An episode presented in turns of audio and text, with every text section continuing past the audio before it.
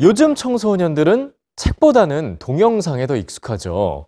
20대 중에 10%는 1년 중에 책을 한 권도 읽지 않는다고 합니다.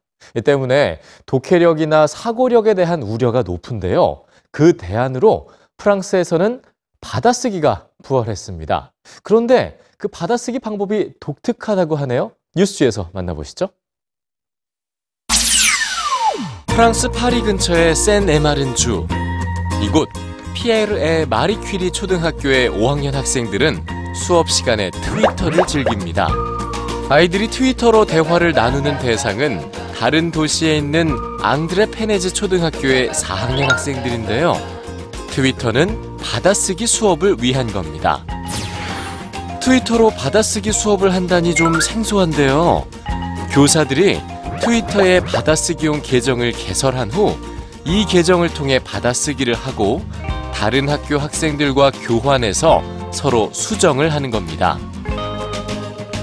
우선 한 반을 8개 그룹으로 나눈 뒤 교사들이 8개 문장을 불러주면 학생마다 개별적으로 받아쓰기를 하고 이렇게 받아쓰기 한 문장을 트위터로 상대 학급에 보내면 상대 학급에서 문법, 동사 변화, 맞춤법 등을 수정해서 다시 보내주죠.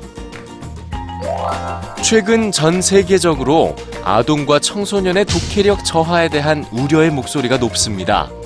실제로 올해 초 미국 스탠퍼드 대학교에서 펼쳐진 독해력 테스트에서는 중국 알리바바 데이터과학기술연구소의 인공지능이 82.44점을 받으면서 인간의 평균 점수인 82.304점을 앞서기도 했는데요.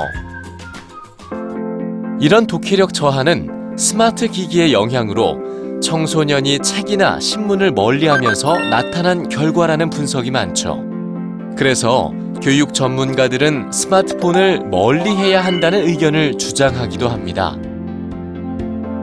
프랑스 정부도 최근 전통적인 받아쓰기 수업을 부활시키겠다는 방침을 발표하기도 했는데요. 이런 상황에서 트위터를 활용한 받아쓰기 수업은 혁신적인 아이디어로 주목을 받고 있습니다.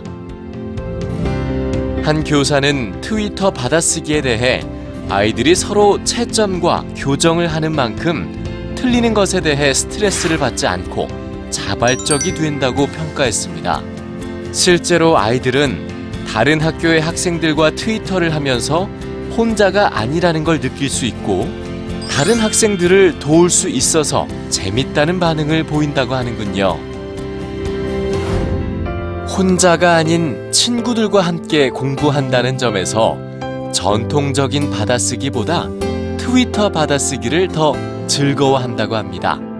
이런 좋은 아이디어 우리도 함께 나누면 어떨까요?